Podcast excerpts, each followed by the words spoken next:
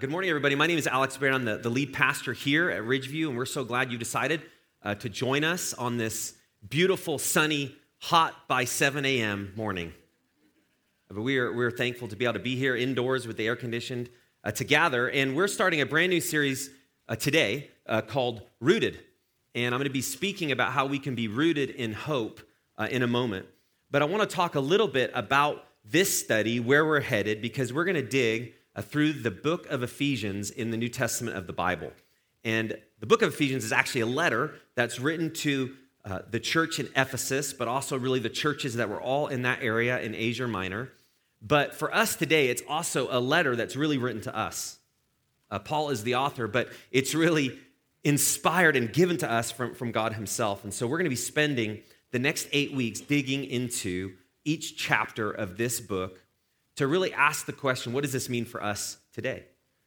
With everything that you have going on in your life, uh, everything going on in your family, everything that you've experienced in your past, everything that you're trying to anticipate for your future, uh, you're living right now in the present, trying to make sense of it all. And life can be overwhelming at times, it can be confusing, it can be overbearing, uh, it can be very difficult. But what we believe here at Ridgeview Church is every time we come and we gather in God's name, uh, God actually wants to speak to us. We believe that. In fact, we want to take that so seriously that each Sunday where we come and each time during the week, we, we just ask God that will lead us forward.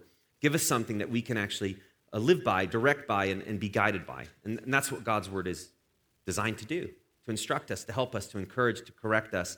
And so, over the course of these next eight weeks, my hope and my prayer for us as a church is that God will really make things uh, clear to us, that He will give us clarity in our inner person, like inner strength, that we'll get a sense that God is speaking to me directly.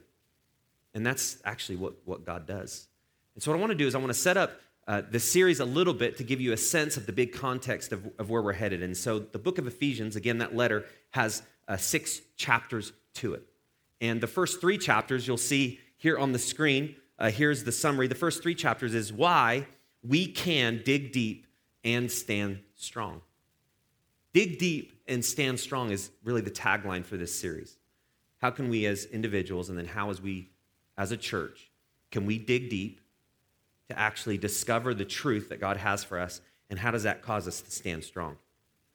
Well, the book of Ephesians is actually written in a way where it gives you the why before the how or before the what you're supposed to do. And that, that's actually very helpful. Because without knowing the why, without knowing why you can stand strong, or why you can dig deep and expect truth from God, you, you don't really know what to do.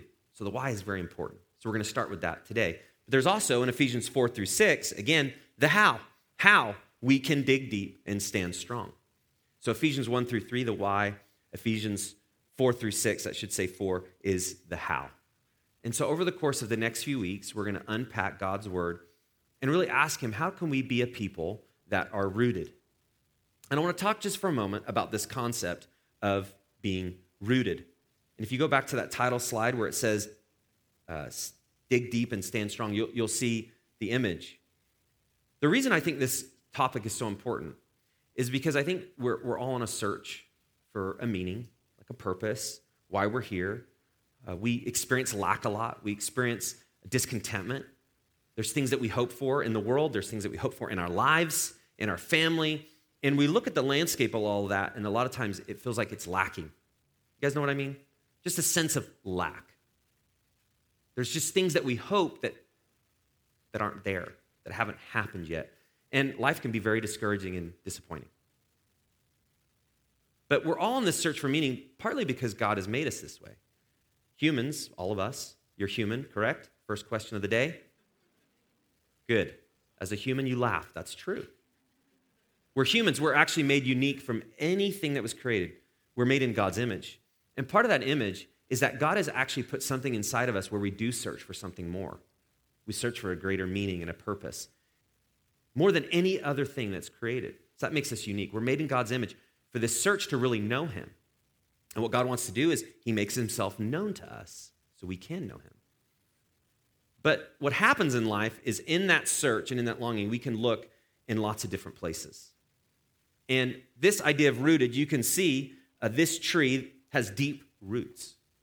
And the deeper the root and the stronger they are, the greater the tree will grow.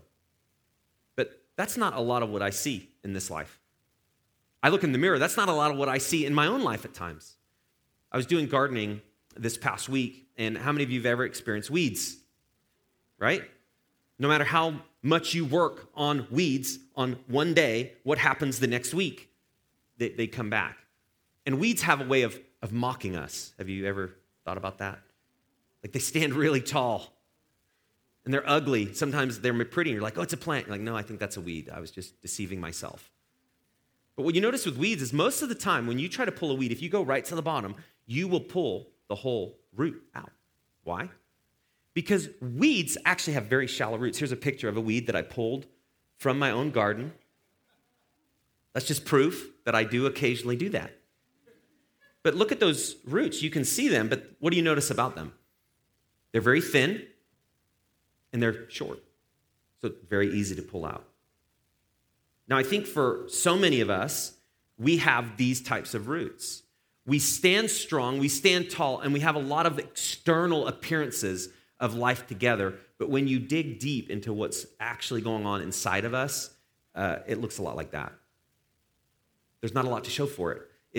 It it's shallow, but we still want to stand strong. And, and, this is what you see in the world people who are trying externally to appear like they have it all together, but, but they don't have the roots to support it. And so there's an emptiness. It's all for show, it's all external. You guys know what I mean? This is actually pervasive in our culture. Make sure you have it all together. Make sure you appear like you have it all together. But when you pull it up to see what's under the surface, there's not much there. So that's one. We long to be rooted, but we find ourselves in the weeds. The second is also from my own yard. This is just like get to know Alex's landscaping, okay? Uh, this is a tree in my front yard. Now, these roots are actually thick and they're long and they're there. But what do you notice about the roots? They're above the surface. Very interesting. Yesterday, I had a tree trimmer come and actually trim the tree, and I asked them, and I said, like, why is the roots doing that? And he said, actually, the tree was not planted deep enough and so the roots just are scattered and searching for nutrients, but because they weren't deep enough into the soil, the roots didn't go down, they just went scattered, they went out. And I thought, I think this is another thing that we experience in life. We have some roots, whether it's our family or whether it's our relationship with God, we have these roots, but we keep looking for the source of nutrients. Like we, we're not getting it from God, we're not getting it from the right source, and so we keep scattered looking for it. And as I'm talking to him, like the news wasn't good. He's like, Yeah, it's gonna, it's going to fall over. And that was after he had just trimmed it. And I was like, well, should I just pushed it and this saved us all time and money? But I thought that was very interesting. It just didn't go deep enough.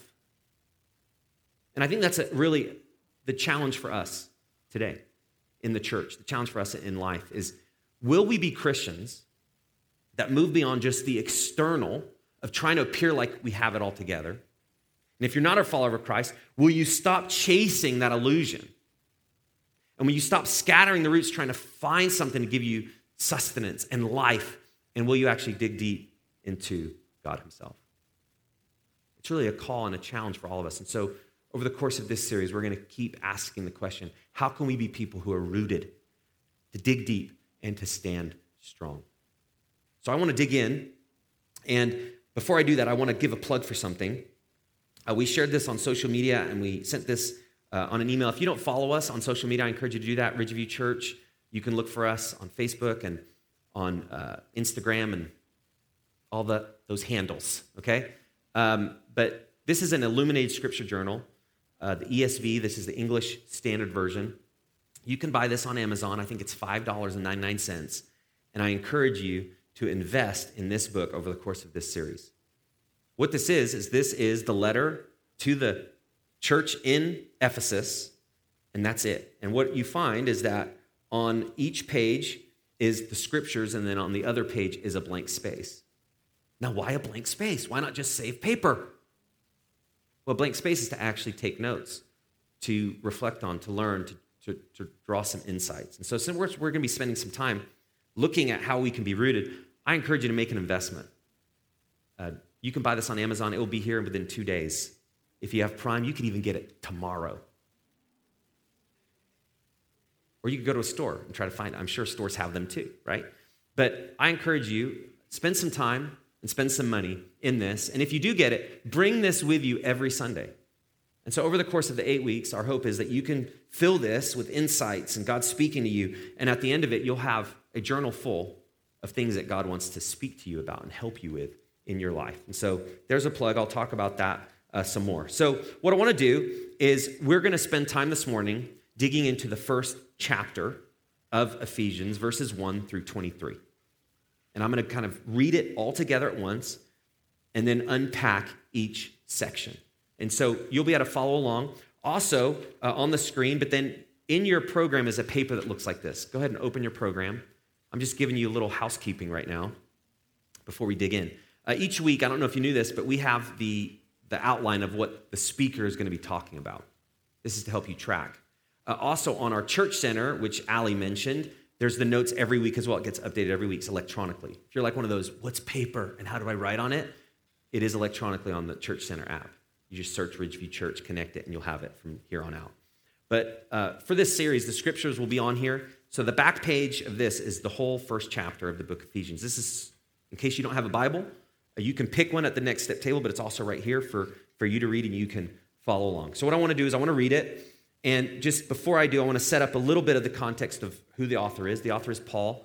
We talk a lot about Paul here at Ridgeview Church. Why? Because he wrote about two thirds of the New Testament. He was uh, Jewish. He was a persecutor of the church. He was trying to squash the Christian movement. And then God called him to become an apostle. He was going to be one that would start churches and really further the spread of Christianity in the first century world. And God did that. God used Paul for that to happen. And the spread of Christianity has happened throughout the entire globe. And a lot of it's connected to the early work and God using Paul. And so, as Christianity is getting started, Paul is writing these letters to churches that he's helped start, teaming with others, and he writes them encouragement. Now, these letters were, were priceless. Um, it's not like the email that we have today where it just gets cluttered and junked in our email account, but these were letters that the church received and took it seriously. This is God speaking to us. This is instruction. This is help. Uh, we need to really cling to this. And he's actually writing this letter to the church in Ephesus, which is like modern day Turkey area. Uh, he, he's writing them while he's in prison. Now, the thing about Paul is because he was the spread of Christianity, and so many in authority of that time were very uh, just unsure of this movement and just questioned it and didn't want it to, to advance. He, he was imprisoned falsely, falsely accused, accused, and he was imprisoned for, for two years. You read that and you're like, that's, man, that's crazy. But could you imagine falsely imprisoned for, for two years? And then after that, he was actually on house arrest uh, in Rome. And so he experienced imprisonment, persecution, all the sorts. But he was used by God to, to give us this, this insight. So that's a little bit about Paul. Now, the church in Ephesus uh, is in Asia Minor, it, and it was one of the great capitals of the day. Uh, in fact, it's interesting as I was researching about Ephesus, it reminded me a lot about our state, California. Great economy. Now, you can like decide how true that is. Harbor uh, trade went through there. Um, there was also a huge presence of this cult worship, this temple of Diana, which is linked to the Greek mythology. And it had this just great pull to worship false gods.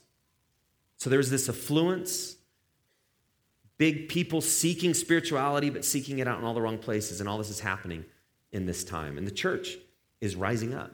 They're gaining influence. People's lives are beginning to get changed in the middle of all that's happening. And so Paul's intent is not just to give this to this church in the city of Ephesus, but the intent was, and what happened, many scholars believe that this letter was given and then it was spread and shared among all the churches.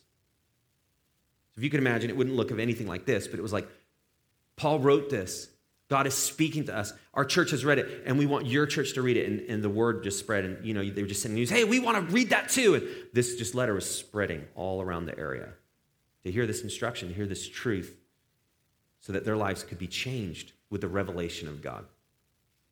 The reason I set this up is it is true for us today. It's the same. It's being spread, and here we are. And we have an opportunity to read it. Now, sometimes you talk about the scriptures and it's like, oh, it's just kind of boring. It's hard to understand. But if you could imagine, if you see it as life giving, and if you see it as truth that can only be known by reading the words that you read, you, you begin to see it differently. And so, no matter where you are, if you've spent time reading God's word or you haven't, or you love it or you're not sure about it, if you're confused by it, wherever you are, what I ask you is, is be open and allow God to speak to you through it. Allow his words to, to kind of get into your, to your heart. And sometimes the more you read scripture, it's easy to just trail off and get distracted. How many of you have already been distracted today? I close my eyes, I don't even want to know, right? But all of us, we get distracted. But what if, for this moment, right here and right now, God really did want to speak to you in a specific way? That if you weren't here, you wouldn't hear it. What if God wanted to do that? You start to think, well, this is really important. What we're doing here, this is actually really valid. So let's dig in. God's word, Ephesians 1, you already see it here. It says, Paul, an apostle of Christ Jesus, by the will of God, to the saints who are in Ephesus and are faithful in Christ Jesus, grace to you and peace from God our Father and the Lord Jesus Christ. Okay, keep going. I'm going to go through this quick. Blessed be the God and Father of our Lord Jesus Christ, who's blessed us in Christ with every spiritual blessing in the heavenly places even as he chose us in him before the foundation of the world, that we should be holy and blameless before him in love. He predestined us for adoption to himself as sons through Jesus Christ, according to the purpose of his will, to the praise of his glorious grace, with which he has blessed us in the beloved. Now, written a little different, right? In fact, verses 3 through 14 is one sentence in the original Greek. I mean, I have a hard time like saying anything that has a lot of substance, it seems like. Yeah, like just feel it and do it. But Paul is like, this is rich with so many ideas. Okay, go to verse 7. Says, In him we have redemption through his blood, the forgiveness of our trespasses, according to the riches of his grace, which he lavished upon us in all wisdom and insight, making known to us the mystery of his will, according to his purpose, which he set forth in Christ as a plan for the fullness of time to unite all things to him, things in heaven and things on earth. Keep going. Verse 11 In him we have obtained an inheritance, having been predestined according to the purpose of him who works all things according to the counsel of his will, so that we who were his who were the first to hope in Christ might be to the praise of his glory. Verse 13 it says, In him you also, when you heard the word of truth, the gospel of your salvation, and believed in him, were sealed with the promised Holy Spirit, who is the guarantee of our inheritance until we acquire possession of it to the praise of his glory. I'm out of breath just reading this. This is one sentence. Keep going. Verse 15, for this reason, because I've heard of your faith in the Lord Jesus. Now it switches. For this reason, everything I've said so far, verses 3 through 14, for this reason, because I've heard of your faith in the Lord Jesus and your love toward all the saints. I do not cease to give thanks for you, remembering you in my prayers.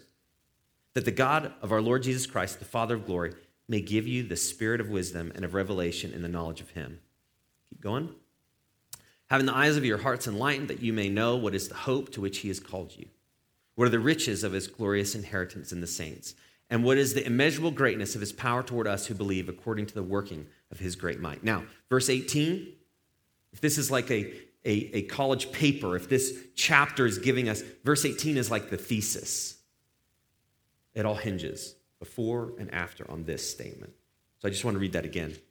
Verse 18, having the eyes of your heart enlightened. So everything we've talked about so far in this book, everything Paul's described, he's saying, so that what? Your hearts, the eyes of your hearts enlightened, that you may know what is the hope to which he has called you, what are the riches of his glory and inheritance to the saints. Okay, go to verse 20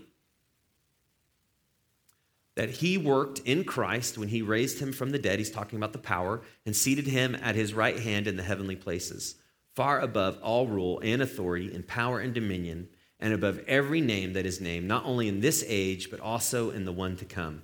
And he put all things under his feet and gave him as head over all things to the church, which is his body, the fullness of him who fills all in all. Ephesians chapter 1. Good job. Ephesians chapter 1. There's a lot to that. God's word is very unique. In that one chapter, there is so much Christian doctrine, there are so many promises. But at the center, and what you want to do is you read the scripture, you want to keep asking yourself, what are some reoccurring themes? The reason we're going through this is I want to also spend time as a church. How do we read God's word? How do we actually soak it in for ourselves? The reason I'm having you do this and get this and invest in this is because if you invest this in your own life and spend a resource to journal and read it, God will speak to you far beyond any pastor who could ever spend time with you on a Sunday morning. God's word is not just supposed to be heard from somebody else. You have to read it, you have to soak it in. And so, one of the things you want to do is you're reading God's word, whether you're new to it or your experience with it, is what are some reoccurring themes? What are some words that keep showing up again and again? And certainly the word blessing, right, keeps coming up again and again. And what I want to do is that's where I want to start. I want to start how we can be rooted and how we can have hope because of the blessings that we've been given. And this is really the first point, and that is this for hope to last, for you and for me, we need eternal blessings over earthly pleasure. We need something that's connected to forever versus just what we chase here and now that doesn't last. This is the tension of our world. People that are seeking something that lasts forever versus people that think this is it. If you think this life is all you have and you don't go on to forever, then you really do approach this world differently. You're trying to suck as much life out of this as you can. You're going to get so disappointed because if this is all you have, what do you do with discouragement? If this is all you have, what do you do with suffering and hard things? But if you realize there's something eternal that God's blessing us with that goes on the here and now into forever, into eternity, it actually helps you make sense out of life. So it's very interesting. Something eternal that goes on helps us make sense out of the temporary, which is now. And that's this reoccurring theme that Paul's trying to get us. So let's start with, with the blessings. And what's interesting in this first chapter, again, we talked about Christian doctrine. Have you ever heard of the doctrine of the Trinity? Anyone? Yeah. It's confusing. The idea is there's three persons in one God, the triune, three in one. But what Paul does in this first chapter, he actually unfolds the blessings that you get from God the Father, from Christ the Son, and from the Holy Spirit. So he's unpacking these, these roles in this person of God, three in one, and how they bless. So let's start with blessings from God the Father. And you see this in verses three through six. And I'm not going to spend the whole time reading it, but I just want to highlight it. It's first, here's the blessings. He, he, has, he has chosen us.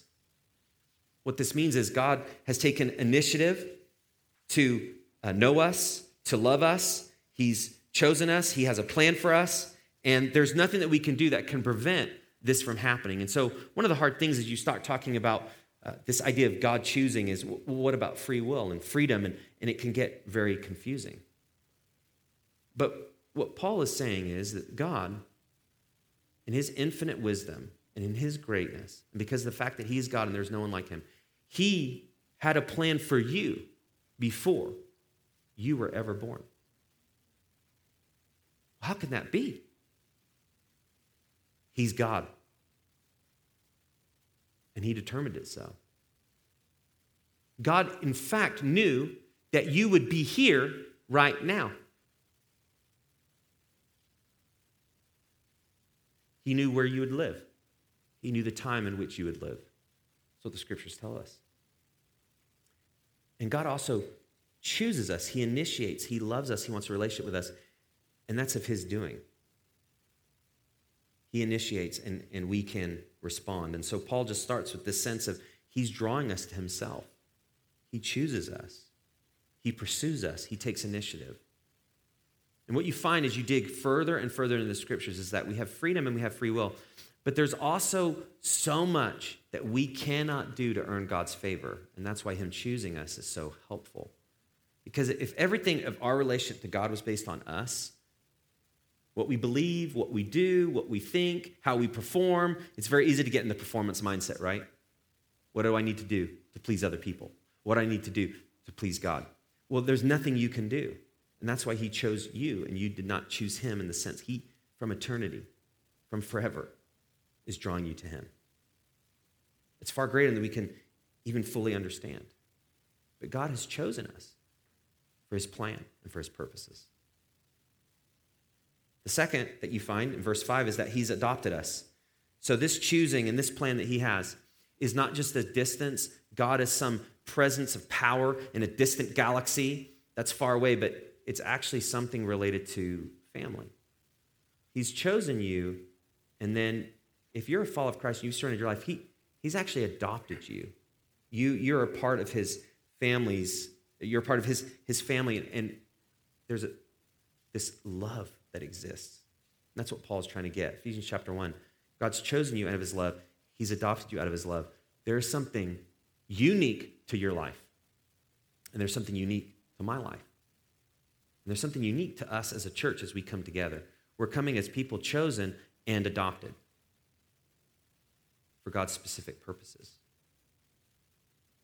That gives meaning to life. It's not just by chance, it's not meaningless. There's something more. And then Paul goes on and he, he says, not only has he chosen and he's adopted, he's, he's accepted. So the idea is this adoption is, is you are family and you are valued, and there's nothing that you can do that can change that. You're adopted as God's son and as his daughter, and part of that is being accepted. You're accepted by God, you have a new identity. I don't know about you, it's, it's easy to just kind of gloss that over or take that for granted, but think about the Almighty God, the Creator, who has always existed and always will he's decided that humans would be made in his image in a special way and that he would have a special relationship with them that doesn't exist anywhere else. The value of life is immeasurable because of that. And not only that, it's not just formulaic, it's not just transactional. It's rooted in this deep love as a father loves his kids, accepts them, adopts them, initiates with them. And Paul is setting the tone. These are some of the blessings that you have when you decide to follow Christ. When you give your life to Him and you're a part of God's family, you have blessings from the Father. But He doesn't stop there. Paul goes on and he shares the blessings from Christ the Son. And the idea is God is holy and He's blameless and He's chosen us from the beginning of the world. But I don't know if you knew this, you may not have, but there's a problem in the world because so far, everything I'm reading, you're just like, yeah, this is great this sounds like some sort of utopia, right? Like it can't be real. Because I don't feel accepted a lot. I don't feel chosen. I feel lost. I feel confused. I feel down. Well, part of what happened was is that God created us in his image so we would seek him. And the original man and woman, Adam and Eve, they did what? They, they sinned.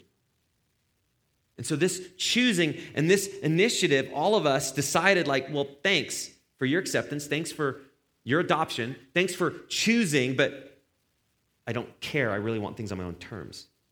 And we've been dealing with that throughout history, throughout our existence. And we all wrestle with that. It's, we, we want to lead our own life, and the created wants to become like the creator. Like we want to rule like God. We want to be like God and determine all of the shots for our own life. And so, this holy and blameless God that's chosen us, accepted us, has a plan for us. We rebelled, and sin now has separated. That's the problem in our world sin. We think we know better. We think we can do better. Now, we don't say that, but we do that by our actions because God tells us something and we do the opposite. So, how could a homely and blameless God that's done all this for us, how could there be a relationship now that we're sinful and we're broken and we're no longer holy? Well, this is what Paul explains. You're not just blessed by God the Father from this like predetermined thing that now is lost and broken. Throughout God's plan, He sent His Son. So even in our rebellion and even in our sin, and even when we want to do things our own way, God is still working out a way for us to come back to Him. And so Paul is like, the church, you have to get this. You have to understand that this love that God has for you, nothing, absolutely nothing can stop it. These roots are endless and they run deep. And there's nothing you can do to, to uproot them. And so here's what the scriptures say. The first, the blessing from Christ is that he has redeemed us. Uh, redemption is literally you've been released from the penalty of your sin. If you know the scriptures, the penalty of sin is what? Death. So sometimes if you're around the church, it's like, man, they sing a lot about dying and Christ dying and people dying. And it's like, that's like PG 13 going on in that church, at least. Well, part of it is it's back to justice and holiness. And anytime there's a sin, there's an offense that must be accounted for.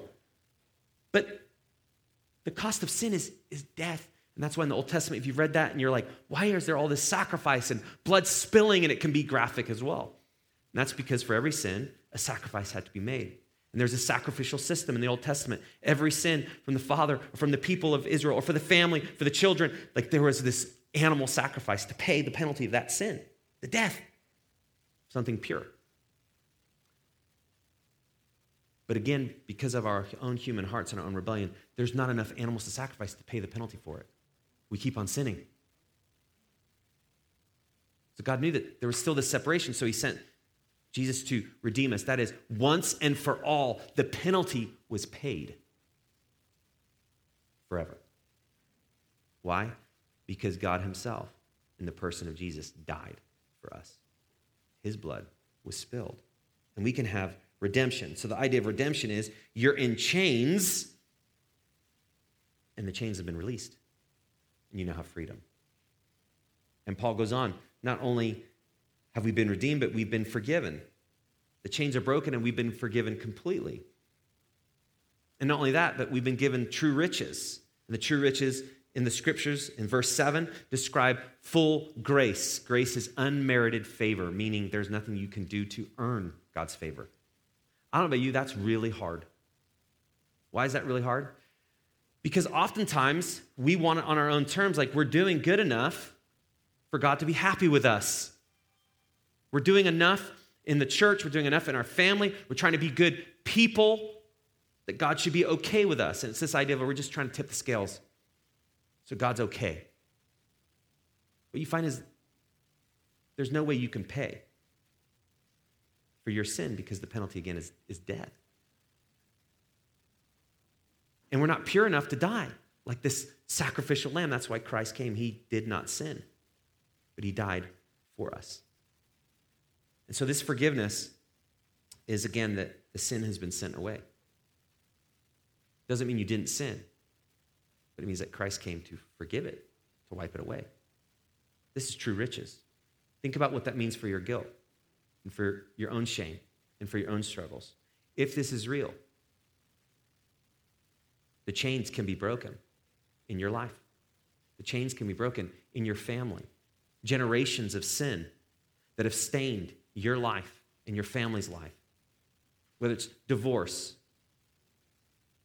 whether it's hate, whether it's anger, whether it's addiction, whatever it is, you can experience forgiveness. There are no riches and no roots which compare to what Paul's describing for what Christ has done. He's forgiven us, He's redeemed us. And then verse 8 through 10, I want to just read this briefly because it's so helpful. Verse 8 through 10 tells us that he also reveals his will. It says, which he lavished upon us. So this is the richness of his grace, which he lavished upon us in all wisdom and insight. Verse 9, making known to us the mystery of his will according to his purpose, which he set forth in Christ, verse 10, as a plan for the fullness of time. So God has been working out a plan for your life that you don't fully understand. You ever asked yourself, I don't know where God is in this? You ever asked yourself that? I don't know what God has for me in this. And what Paul is saying is actually, when you decide to follow Christ and you give your whole life to Him, part of the blessings that you get is as you walk with God, Christ will reveal God's will for you. So far, we've been talking about just our own problems, our own stuff, our junk that God forgives. But then it goes further. You then get direction. You're not just freed from what you've done or what your family has done. You now have clarity on your future. You have new meaning, you have new direction. This is powerful. Because Christ reveals God's will. And then verse 11 and 12 we've been given an inheritance. And this is describing e- eternal life. And so This is from God the Father, the acceptance, the adoption, and then from Christ, revealing his will, redemption, and forgiveness. And then it goes further. Blessings from the Holy Spirit. And I'm going to move really quickly. Verses 13 through 14. So now we have God the Father, we have Christ the Son, and then the Holy Spirit. And the scriptures say that, that he has sealed us in verse 13. Now, this is really interesting because it's like, well, what does it mean that the Holy Spirit has sealed us? Well, to the writers in the first century, they all understood the seal, especially of the Roman Empire. It looked a lot like this. And the idea is you'd have uh, Caesar on the seal, and everything that the seal was on was like official. This is official. This news belongs to Caesar, which belongs to Rome and its power. And so when Paul is saying Christ has sealed you, he's saying you belong to God. How do you know that? Because when you decide to follow him, you give your life to him, God himself, through his Holy Spirit, lives in you. And that's how you know. You now have the Holy Spirit, which convicts you, helps you, give you words when you don't know what to say, guides you, comforts you, God Himself. The seal, we belong to Him. And then Paul goes on, and then he's the Holy Spirit has secured our inheritance. And so in the Roman world, this would be like giving up security for something, like a payment right now. And here's like a ring with the same uh. I think there's a picture there, and it's the same uh, the seal, but now it's on the ring, and this would be like payment. And what, what God is saying through his word and the role that Christ does is not only does he seal you, you belong to him, but it is the picture and the promise that you're getting part of eternity here and now in the person of the Holy Spirit. Not fully. We're not in eternity right now. We're, we're here on this earth, right? In all of its trouble and all of its greatness and all mixed bag of it all, but it's the same, like you have the Holy Spirit to help you which is a sign that I'm with you and I will be with you forever. It's a deposit of what is to come. The deposit reminds us of the forgiveness we've been given. The deposit reminds us of the acceptance that we've been given, of the redemption, of the forgiveness of God's choosing. And Paul is describing all of this in chapter 1. Being rooted in something that's beyond the weeds or beyond the scattered roots that we see in this world. When you root yourself to God and in the fullness of Him, the Father, the Spirit, and the Son, in the fullness of Him, you can dig deep and you can stand strong. Because those roots never fade, they never shrivel, they go on into forever. So I want to close, and I'm going to go through this quickly, but I think this is, is helpful, and it's the, the so what. So you could just read uh, verses 1 through 14 and then be like, well, well, great. This is like great. Right? That's what you think, like, great. I can say it four times. Great, right? Like, what do you do? Well, Paul, for the rest of the chapter, says, Everything that I've said is completely true. It's the Word of God. This is your identity for all who believe. This is who you are for all who believe. And then he goes on to explain why that's important. And it's actually a prayer. And so, in closing, I want to talk and describe a prayer for us this year Ridgeview Church, the gathering of the people that he's chosen, that he's called. And Paul's prayer is the same for us, and that, that we would understand the greatness of God's plan. You put that up on the screen. The greatness of God's plan. In verse 17 through 18, I'm going to read this again. It says that the God of our Lord Jesus Christ, the Father of glory, may give you the spirit of wisdom and of revelation and knowledge of him, having the eyes of your heart enlightened, that you may know what is the hope to which he has called you, what are the riches of his glorious inheritance in the saints. So, what he's saying is, just like I've gone through quickly, the blessings of God the Father, the blessings of Christ the Son, the blessings of the Holy Spirit, eternal blessings made to you here and now, and to us in the church, that you may actually understand it. Not just understand like intellectually, understand it in your heart. Why does he pray? That the heart, the eyes of your heart may be enlightened, not your mind. Why? Because your heart is like the cockpit of your life. It's where the thinking and the feeling and the ideas, like in your gut, that you'll know this is true. Not just a romantic, fleeting feeling, but in your gut, in your heart. Because if you know that this is true and you have these treasures, you have these roots that you can connect with, you will be anchored for the rest of your life and they will go on into forever. What Paul's saying is this is life changing. But you need to know God's plan for you. And the plan is part of this, this calling, and it's, to know God. Like that's your plan. The plan from Him is to know Him and to make Him known, to actually spend time with Him, to learn from Him, to let, allow Him to, to lead you. And it, it's really all about identity. And it's very interesting if you look at our culture right now. Aren't we so concerned with our identity? Everyone trying to figure out who they are. And what do people do? They try to define themselves. You actually cannot define your identity. Why? Because God has already predetermined who you are. And because of that, you're beautiful. Now, not in like the unmanly sense, all of you guys are like, eh, that's, I don't really like that. It's beautiful in the sense of like you're made from God by God. You have so much value. Every human does because they're made by God. Nobody can take that away. And He's given you an identity, who you are, your personality, your makeup, your wiring. Even in your imperfections, He can still use you. And Paul's saying, like, don't forget this plan that He has. Now you see this wording of the called. Again, it's that the chosen, those that decide to follow Him. Now you may be hearing, you're like, I don't know if I'm called by God. I don't know if I belong to Him. I don't know what to do. Well, the idea is, are you ready to give your life to Him? To do what He says? to allow Him to call the shots in your life. You can make that decision and you become a part of God's people here and now, the called out ones. And so that's Paul's prayer that we'll know this plan that he has. But it's not just the greatness of his plan to make him known and to know him and to walk with him. Uh, it's also that we know the greatness of his power.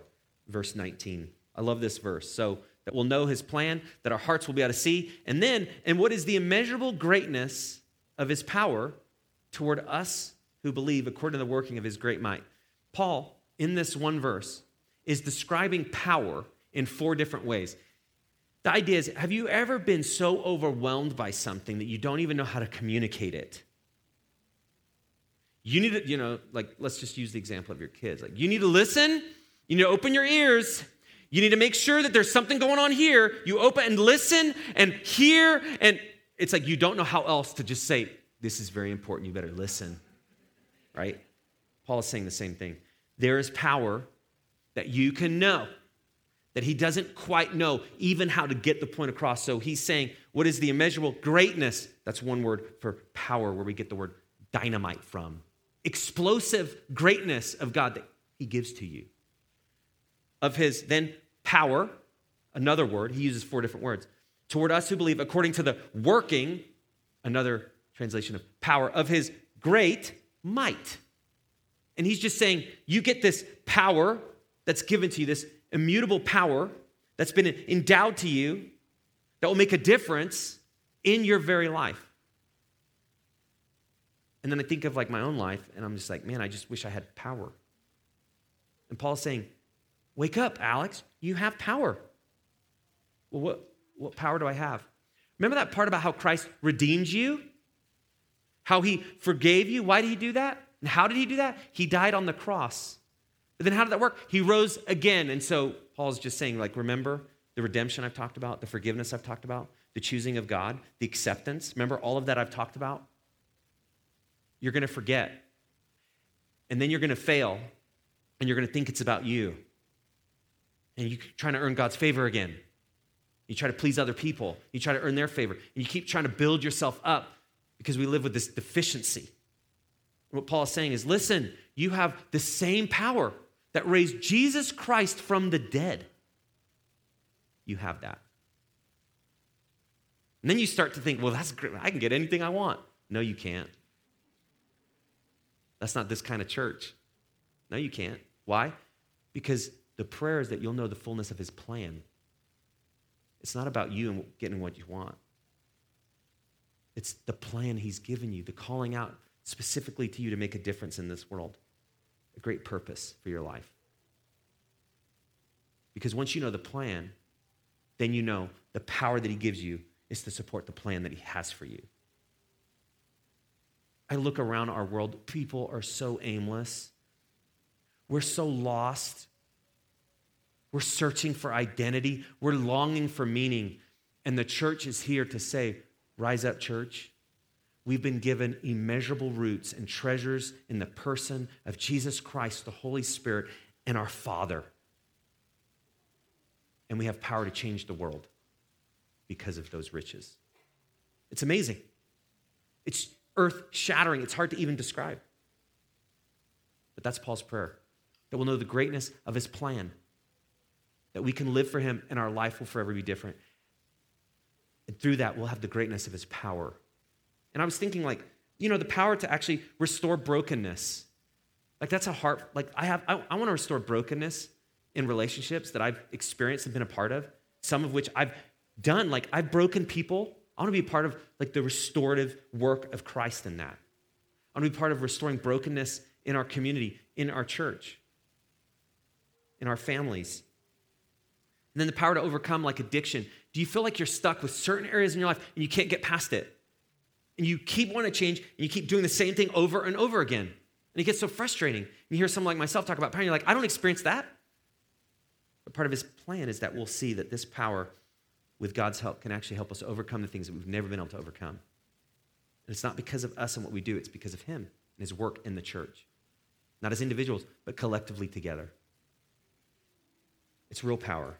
And then the final prayer of Paul is that we'll understand the greatness of his person. And the person is speaking specifically towards Christ. That we'll understand who Christ is. Christ has to be our focal point. Why? Because without Christ, there is not forgiveness, there isn't the redemption. We're still chained. But because of Christ, the chains have been broken. We're forgiven and we can fully know through Christ being chosen by God, being accepted by God, and God adopting us. So Paul is saying, like, you need to know his plan. He has a plan for you in this world, here and now. And that plan goes on to forever. Because you can know him forever. And so it goes on. And then part of that is, is that you know this, this power that he gives, this help. Again, deposited the Holy Spirit, the help and the power he gives right now. And then ultimately, that we'd really understand who, who Christ is. In verse 21, it says, Far above all rule and authority and power and dominion, and above every name that is named, not only in this age, but also in the one to come. He's talking about Christ. What he's saying is, there is nothing that has more authority than Christ.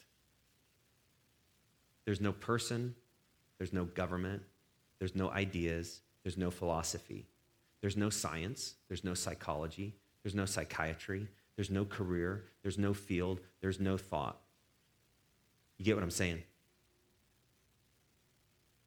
There's nothing. Paul's saying everything is underneath the authority of Christ.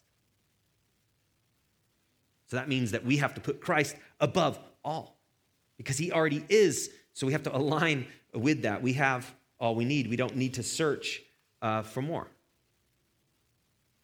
I don't know about you, but sometimes I'm, I'm still searching for more, right? It's like, just doesn't seem like enough.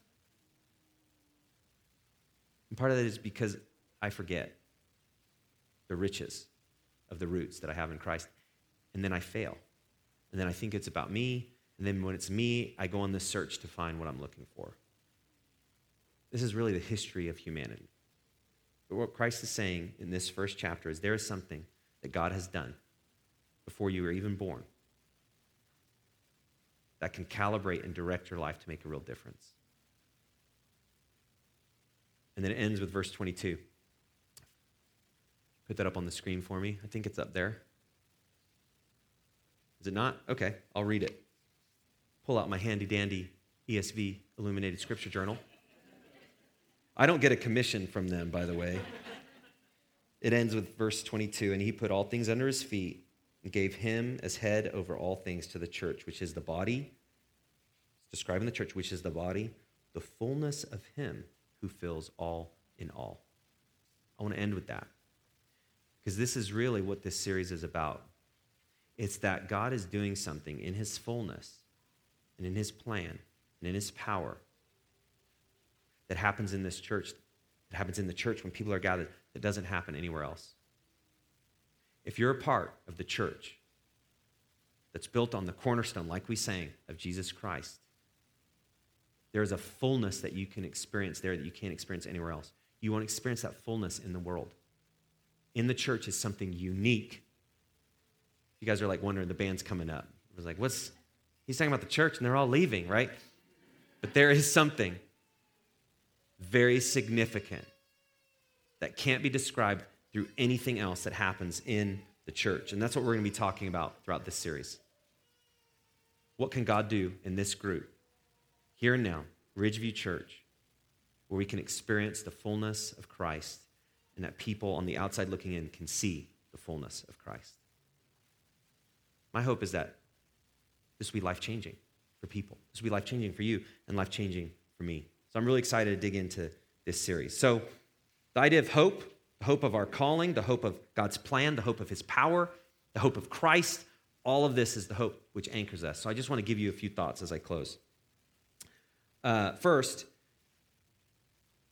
if you're discouraged today, and I'm not going to ask you to raise your hand because it's like nothing more discouraging than admitting that. But discouragement is very real.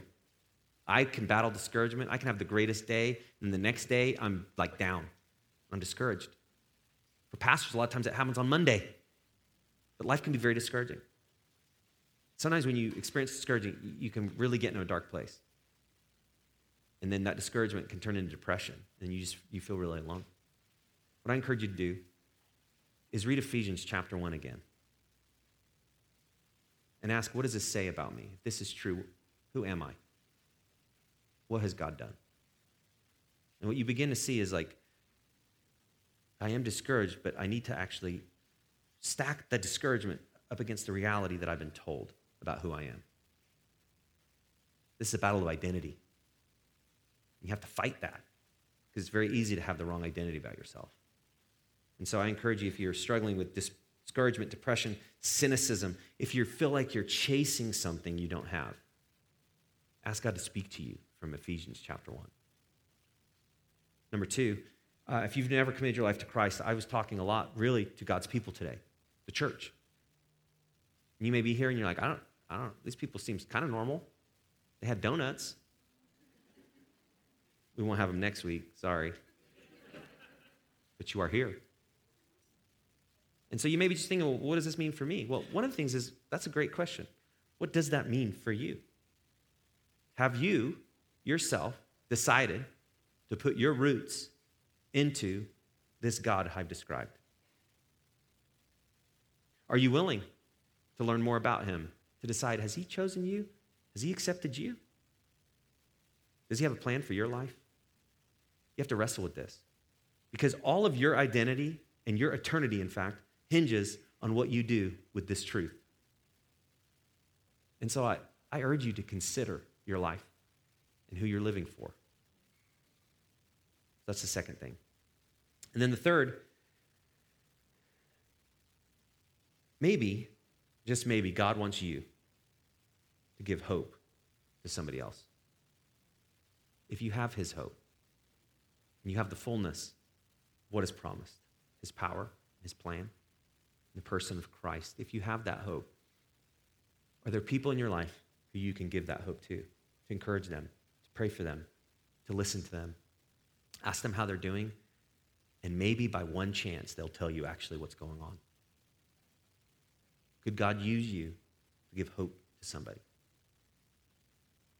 Because if Christians can't give hope based on the treasures and the roots that we have, there is no hope to be found on this life.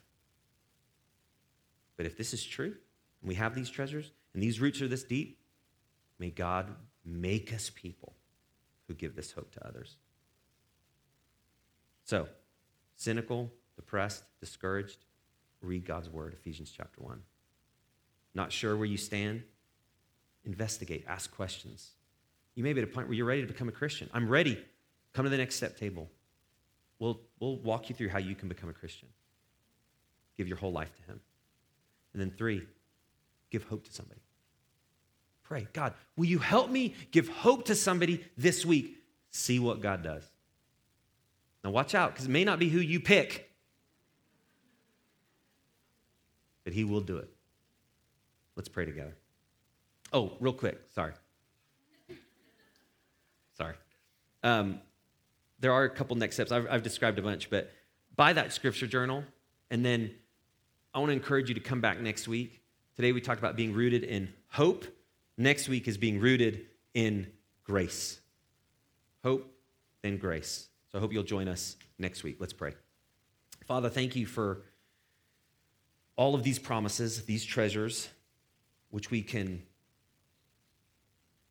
chew on, which we can cling to, which we say before you yes and amen. We agree. For all the people here who have followed you, we know this is true because your Holy Spirit has sealed us and we have the promise. We have your help. God, I, I just pray for anyone here who's discouraged, who's searching for something more.